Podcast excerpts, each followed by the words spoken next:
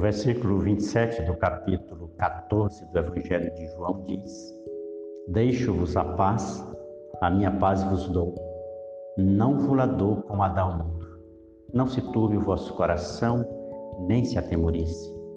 Neste capítulo percebemos que Jesus estava vivendo seus últimos dias como homem aqui na terra. Sabendo disso e falando sobre isso, ele percebeu que os seus discípulos começaram a ficar tristes e ele então passou a confortá-los e prometeu que não os deixaria sozinhos, mas enviaria o Espírito Santo para estar neles. E ao se despedir deles, disse-lhes: Estas coisas vos tenho dito para que tenhais paz em mim. No mundo passais por aflições, mas tende bom ânimo, eu venci o mundo. Estas coisas vos tenho dito para que tenhais paz em mim. Jesus deu-lhes a sua paz, que, segundo ele próprio, é diferente da paz que o mundo oferece. Isto porque a paz do mundo é a ausência de conflitos, mas a sua paz é algo que está acima de qualquer conflito, acima de preocupações e aflições humanas. O apóstolo Paulo, em Filipenses, capítulo 4, versículo 7, disse que a paz de Deus excede todo entendimento humano. Ou seja, a paz de Deus é tranquilidade e serenidade apesar das circunstâncias.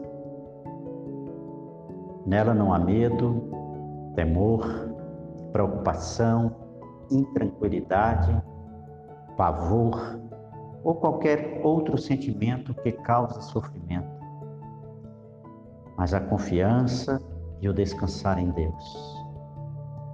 Porém, Jesus não apenas nos dá a sua paz, mas Ele próprio é a nossa paz. E o seu nome é Príncipe da Paz.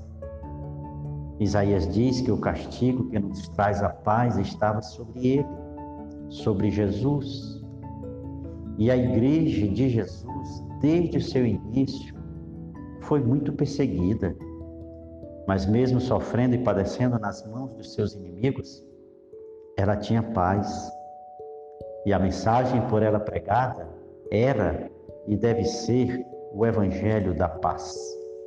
Quero deixar sobre a sua vida e de seus familiares as mesmas palavras com as quais Deus mandou que Arão e seus filhos abençoassem os filhos de Israel.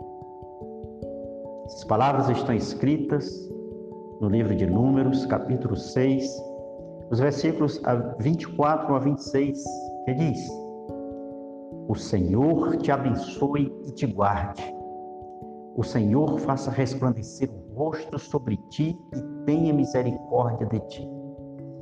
O Senhor sobre ti levante o rosto e te dê a paz.